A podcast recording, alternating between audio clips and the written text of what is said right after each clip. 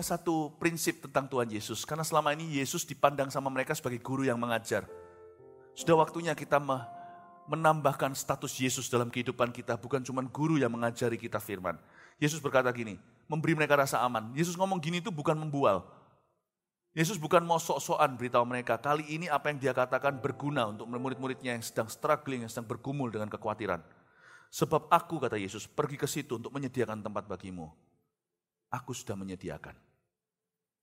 Percayalah Tuhan yang kau sembah dan aku sembah yang ku ikuti dan kau ikuti. Bukan mengasihi kita karena kita sempurna. Dia mencintai kita karena kita adalah anak-anaknya. Dia sudah mati bagi kita waktu kita percaya dia ngerti kok. Apa yang Tuhan adopsi itu Tuhan tahu. Ketika Tuhan ambil kita, Tuhan tahu Tuhan sedang ambil masalah. Wong kita ini loh, hidup kita itu penuh masalah. Waktu Tuhan meminang kita, menikahi kita, gerejanya dia sebagai mempelai pria. Masa Tuhan nggak tahu gerejanya itu nggak sempurna? Tuhan tahu. Mari kita ubah. Saya ngomong gini bukan supaya kita tidak bertanggung jawab atas hidup kita. Tapi supaya jangan kita keterlaluan bertanggung jawab sampai pada titik kita melebihi Tuhan. Mau, mau jadi Tuhan atas hidup kita. Justru orang gitu mudah dikalahkan. Saya ngomong gini supaya kita kembali proporsional apa yang menjadi bagianmu, bagianmu. Jangan melebihi dari itu. Orang yang mencoba jadi Tuhan atas hidupnya. Meskipun dalam nama Tuhan dia lakukan untuk kebaikan dan kemuliaan Tuhan. Orang itu akan cepat jatuh. Ya, karena itu saya ngomong begini adalah supaya kita jadi orang yang tenang. Jadi orang yang tidak gelisah. God is ultimately responsible for your life, not you. Tuhanlah yang pada akhirnya paling bertanggung jawab atas hidupmu, bukan dirimu. Sekali lagi, saya tidak ngomong sama orang yang suka salah guna firman dan memakainya untuk sebagai alasan tidak bertanggung jawab atas keputusannya. Tidak loh ya. Tapi percayalah saya, percayalah firman Tuhan, bahwa Tuhanlah yang pada akhirnya paling bertanggung jawab atas kehidupan kita, bukan kita. Jadi saya tuh nyantai jadi orang. Kalau Tuhan suruh saya jalan, kenapa? Karena Tuhan pergi ke situ untuk menyediakan tempat bagiku. Saya melihat dia sebagai provider. Pernahkah Anda sekarang telepon HP, lalu Anda khawatir nanti kalau telepon tidak akan bunyi di sebelah situ? Kecuali kalau dimatiin. Enggak tuh. Anda percaya providernya. Saya nggak mau sebut di sini, nggak mau endorse siapa-siapa. Si ini kayak perusahaan Telkom ini kayak dan sebagainya. Telekomunikasi ini A, B, C. Anda percaya providernya, Anda tidak pernah khawatir. Kita kok bisa beriman sama provider yang demikian? Kita baru mempertimbangkan provider itu kalau suatu hari kita telepon lagi ngandat. Pernah kan? Provider kita HP, jaringan telepon Indonesia ada satu waktu saya tanya teman-teman saya, kok susah ya telepon hari itu memang agak masalah providernya. Tuhan nggak pernah gitu. Saya sedang berada di dalam radarnya provider yang never had a problem. Tidak pernah punya masalah. Saya santai jadi orang. Kalau Tuhan yang suruh, pokoknya saya tahu.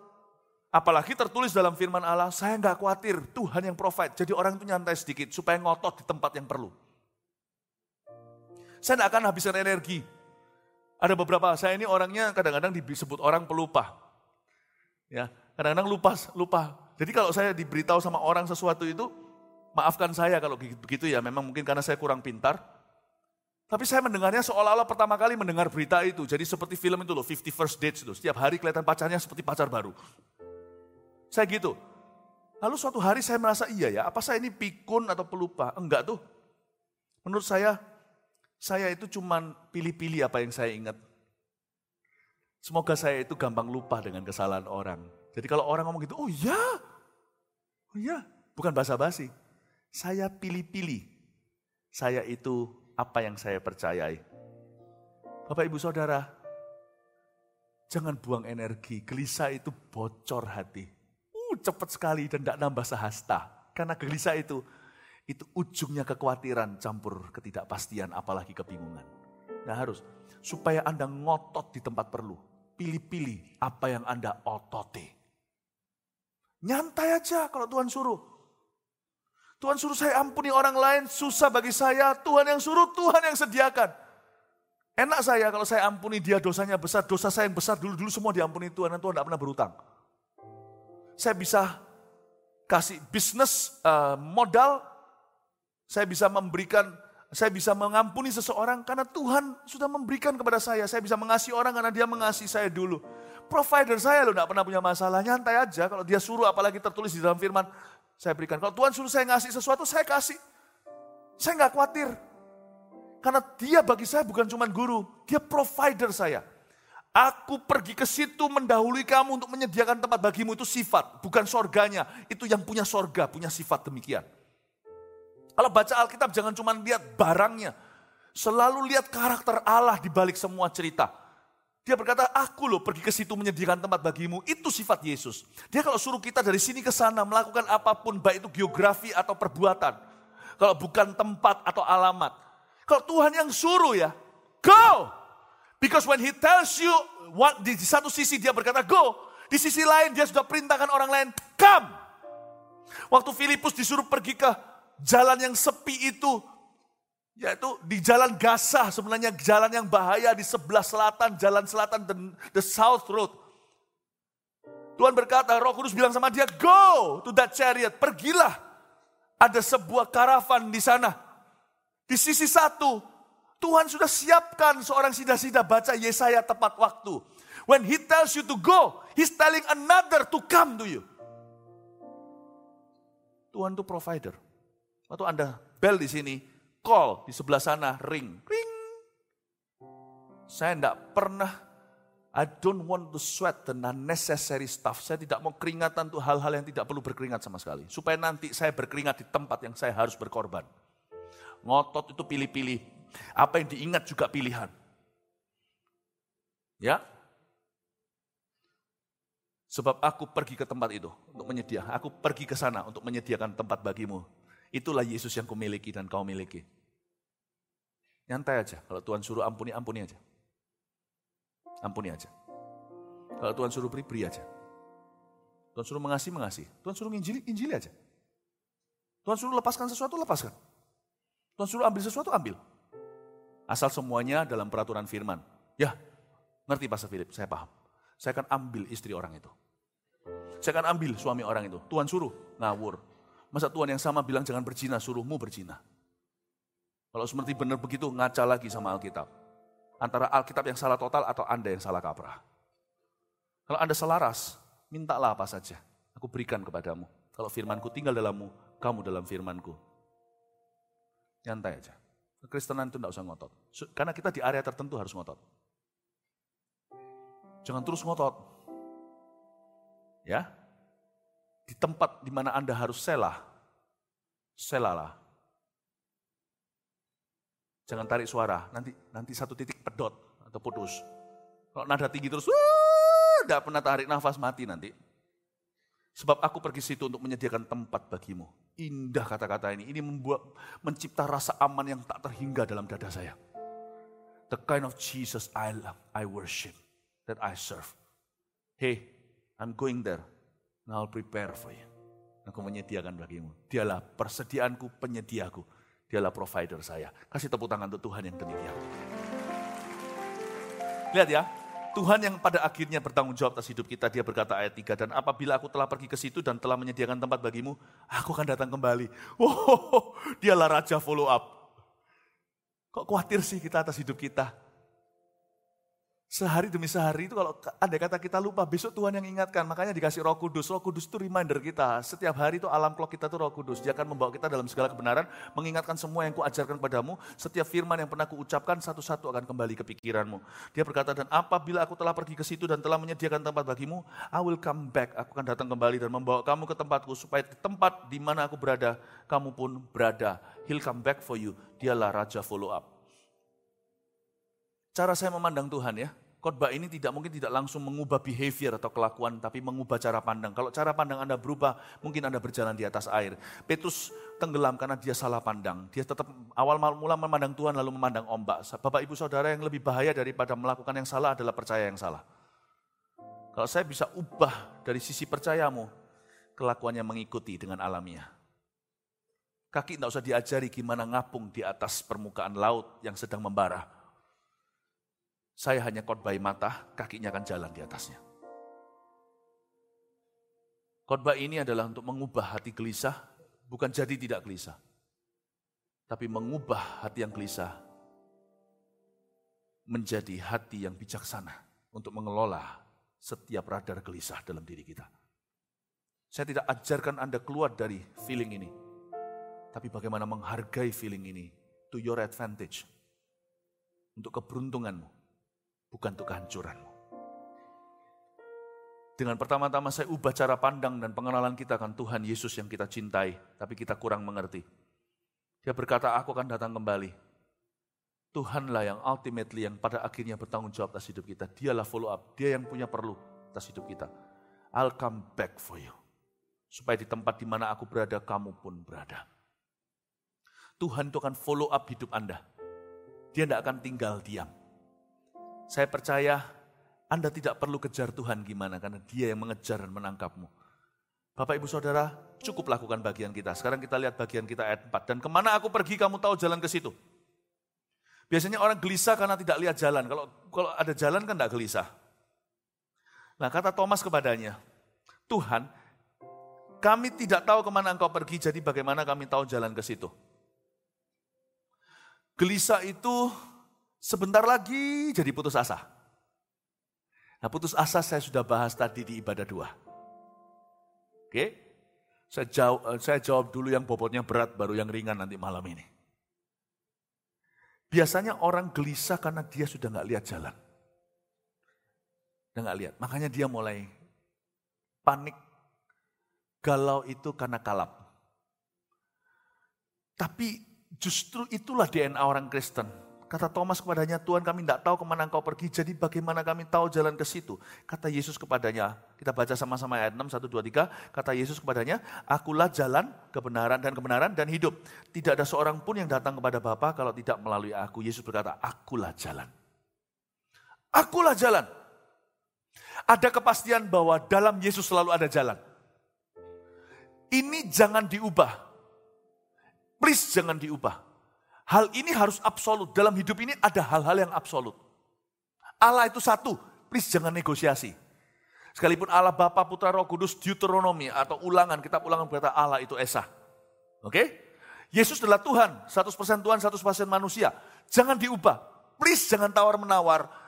Pewahyuan ini tidak progresif. Sepanjang zaman Yesus tetap Tuhan, dia tetap 100% manusia.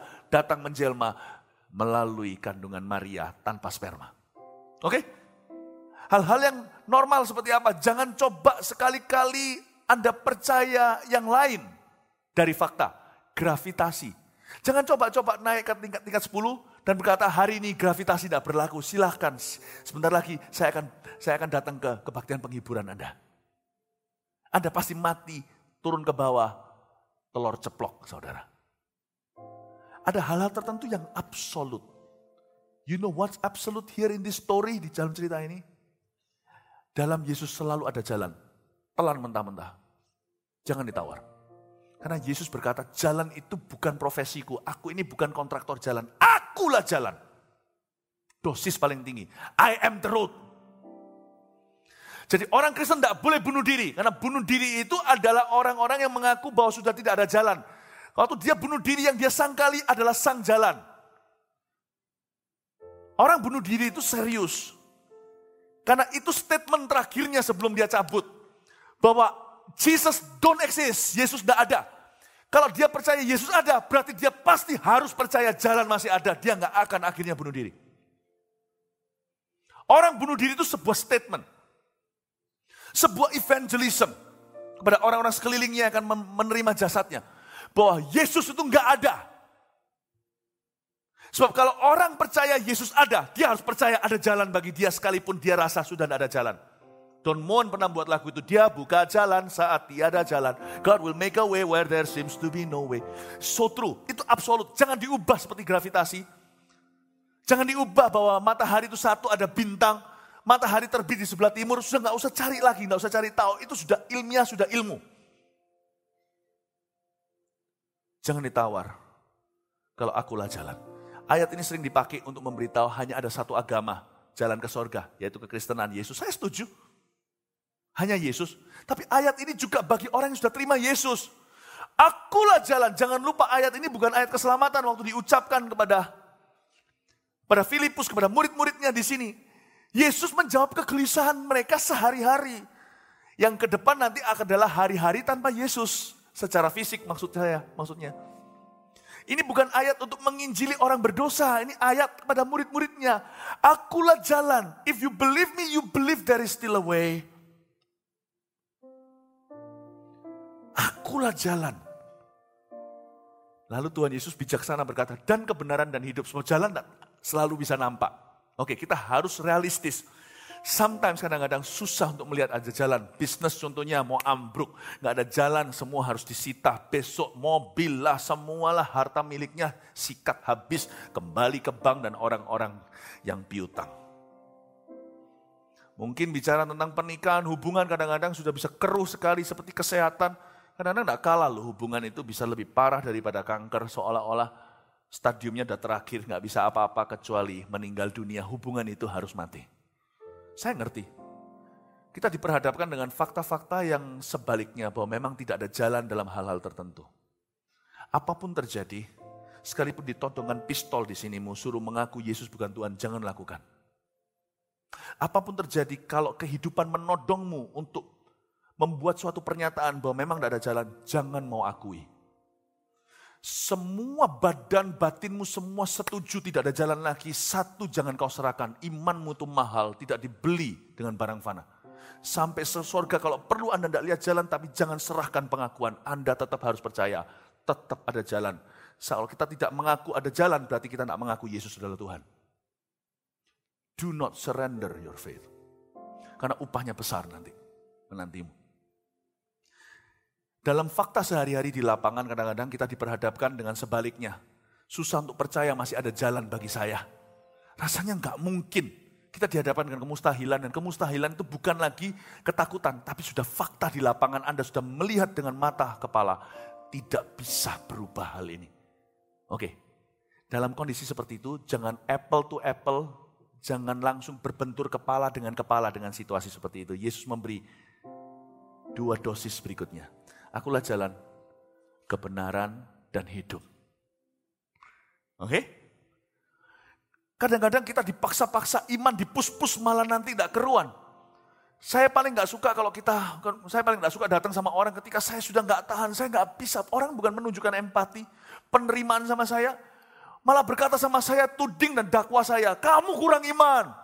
Dalam hati, batin hati, kamu nggak ngalami, kamu nggak ngerti. Tapi sebaliknya saya juga takut jatuh ke ekstrim satunya lagi. Orang yang empati, empati, empati dan menina bobokkan saya, tidak pernah menantang saya apa-apa. Saya takut nih. Satu sisi saya akan dihakimi. Orang itu tidak ngerti asal memberikan nasihat murahan. Kamu tidak beriman. Kamu kurang beriman. Mana imanmu selama ini garang, mana imanmu? Tidak bisa terus terang. Nanti langsung akan di, di, di, di saya pasti akan di, dihakimi oleh dia. Tapi satu sisi lagi saya juga khawatir dengan orang yang selalu empati, mendengarkan. Ya, I'm a good listener, saya mendengarkan. Tapi all he does is listening to me. Yang dia lakukan hanyalah mendengarkan, tidak memberi solusi. Saya nggak mau. Yesus itu bijaksana. Kadang-kadang kalau Anda datang, sudah tidak ada jalan. Jangan lagi kita bergumul di dalam kategori jalan. Serahkan ke Tuhan. Dia buka jalan, Anda tidak perlu tahu caranya gimana. Sekarang Anda belum mengerti, tapi ke, tapi ketahuilah rencanaku pasti akan indah. Serahkan ke Tuhan, mainnya di area kebenaran dan hidup. Waktu Anda punya masalah di satu sisi ini, dan Anda tidak ada jalan, tetaplah hidup benar di depan Tuhan. Kebenaran dan hidup kan? Masalahnya gede di sini berbenturan dan Anda tahu Anda semakin fight imannya semakin gak tahan. Maju salah, gak punya imannya, mundur rasa terdakwa. Aku ini kok gini gak percaya. Udah serahkan dulu terus atau damai dulu area itu jadikan area yang tidak di zaman dulu jalankan tanggung jawab saya Anda sehari-hari Anda lakukan bagian Anda itu bagian Tuhan kalau Anda betahan serahkan ke Tuhan Tugas Anda sisa duanya. Kebenaran dan jalan. Nah, kebenaran dan hidup. Artinya, hiduplah dalam kebenaran. Ada nggak ada jalan? Hiduplah dalam kebenaran. Hari ini bangun tidur, bisnis masih tidak karuan. Besok Anda masuk penjara. Tetap buka Alkitab kalau hari ini pembacaan Anda sampai Yohanes, bacalah kitab Yohanes. Lakukan bagian kecil Anda di Yohanes pasal 4 yang Anda baca hari ini sebagai bacaanmu, giliran porsi baca Alkitabmu. Waktu Anda berdoa dengan roh kudus, tanya apa yang harus Anda lakukan, lakukan bagianmu. Sekalipun tetap masuk penjara, katakan ada masalah hukum yang menanti, ada masalah masa lalu yang Anda terjelit, ter terbelit dalam sesuatu, whatever it is. Perkara besar Anda tidak tahu gimana nanti aku bisa bebas dari semua dakwaan ini. Bagaimana aku bisa lolos dari cengkraman ini. Bagaimana aku bisa keluar, akankah keluar, jalannya apa, aduh pusing, semakin dipikir semakin sakit. Jangan lupa hidupmu tidak cuma masalahmu. Anda masih punya hati untuk take care. Punya keluarga dan sebagainya. Ini harus jalan.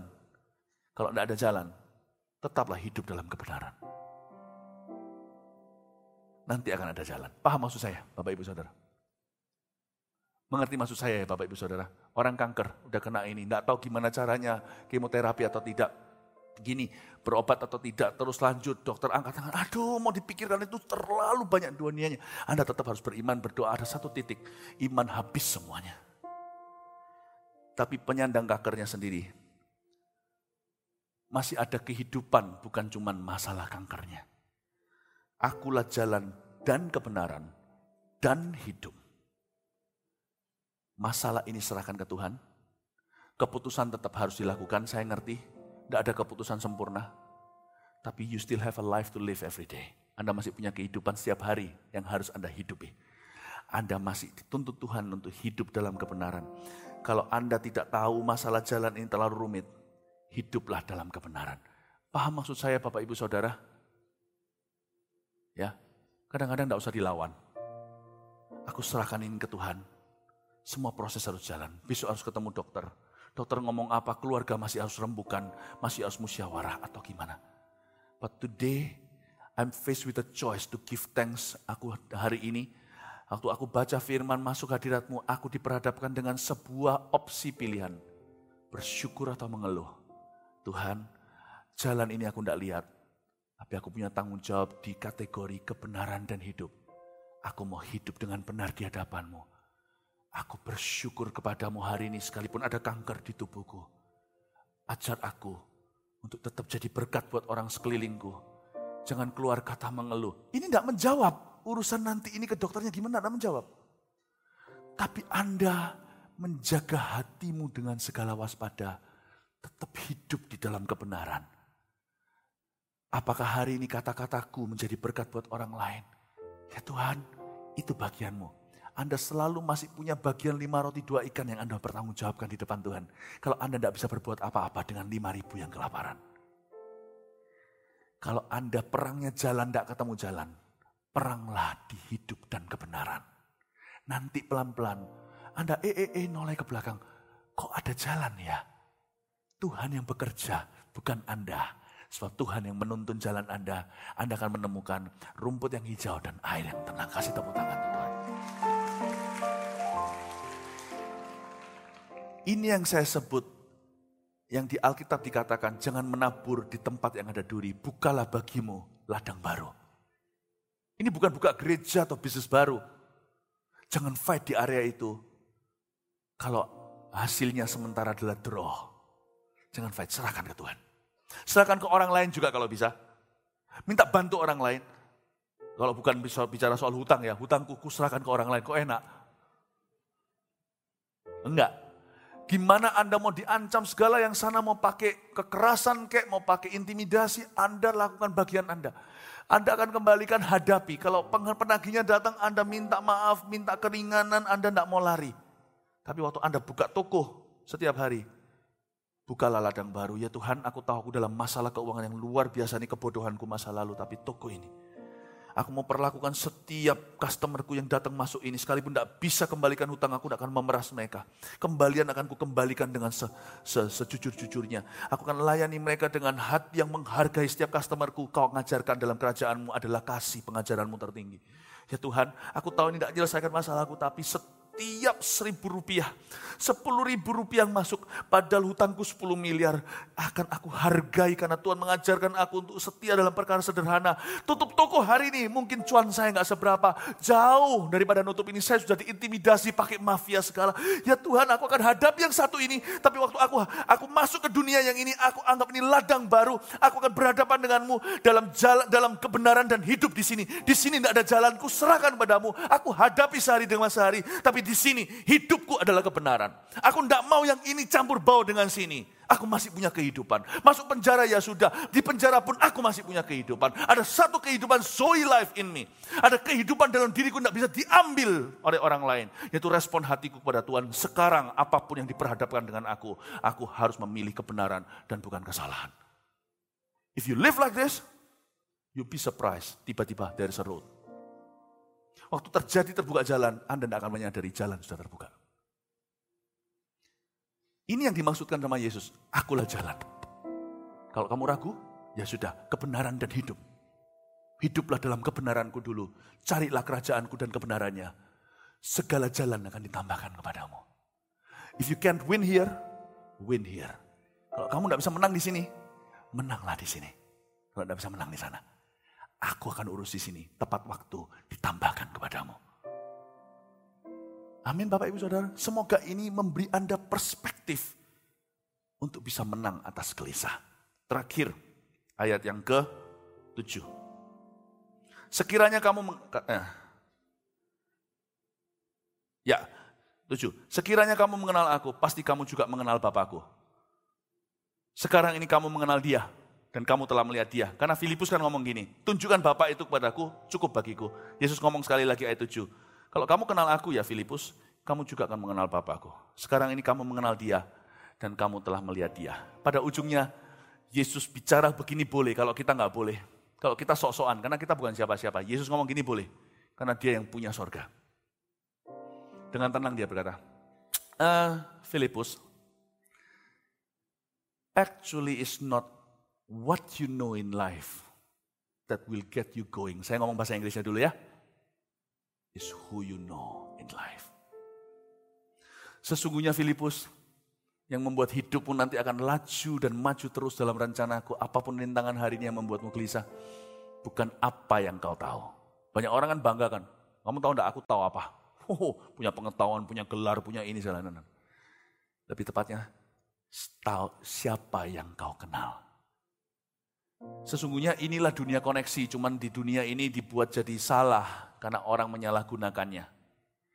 Tidak peduli sana apa segalanya terus terang. Kadang-kadang kalau saya mikir ya, di dunia entertainment ya, Karate Kid itu, siapa itu anaknya Will Smith. Ya. Orang yang bisa karate gitu, tendangannya naik ke atas itu di China cukup banyak banget. Kenapa mereka semua main jadi figuran? Karena dia anaknya Will Smith. Makanya main Karate Kid. Saya nggak ngomong soal apa. Waktu saya nonton Karate Kid, siapa yang nonton itu? Sama anak-anak saya, saya lihat. Terus terang ya, saya lebih tertan, lebih entertain, lebih lebih terentertain dengan musuh-musuhnya dia yang bukan saya lebih suka orang Asia, enggak. Itu tendangannya segalanya itu saya tahu tuh wushu. Itu belajar di Shaolin mungkin, itu lebih keren sih. Tapi ini kan jadi jadi lakon.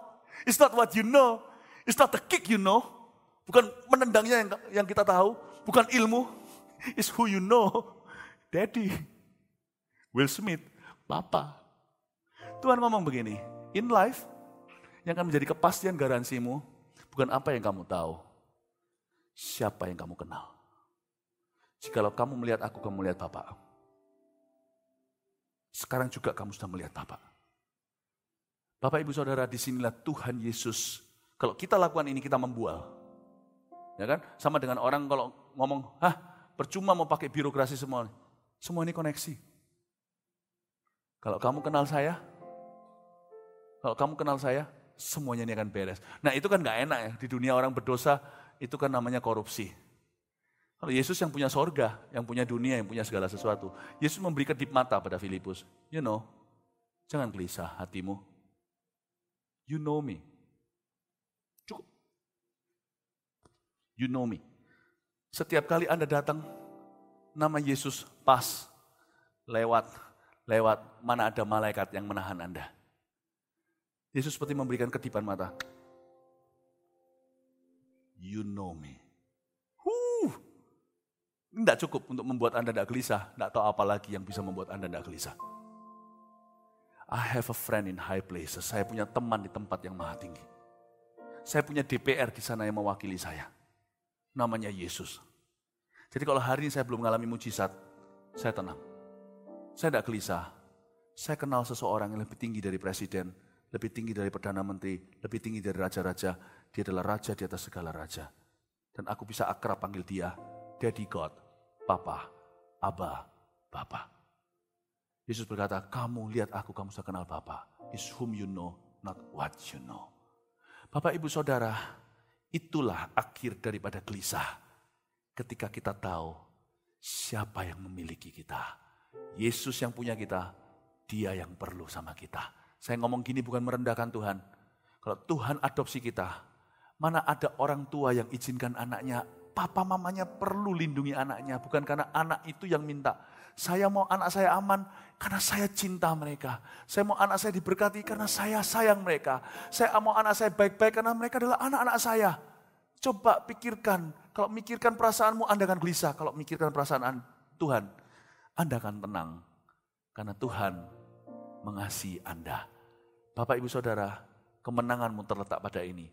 Pengenalanmu akan Tuhan Yesus. Pegang erat-erat anda tidak bisa kalah jauh-jauh. Jatuh pun tidak bisa tergeletak. Kalau Tuhan adalah Allahmu, dia akan memegang tanganmu. Kamu jatuh pun tidak akan tergeletak sebab Tuhan menopang tanganmu. Kasih tepuk tangan untuk Tuhan. Haleluya. Mari kita semua bangkit berdiri kita berdoa. Terima kasih Tuhan untuk hari ini.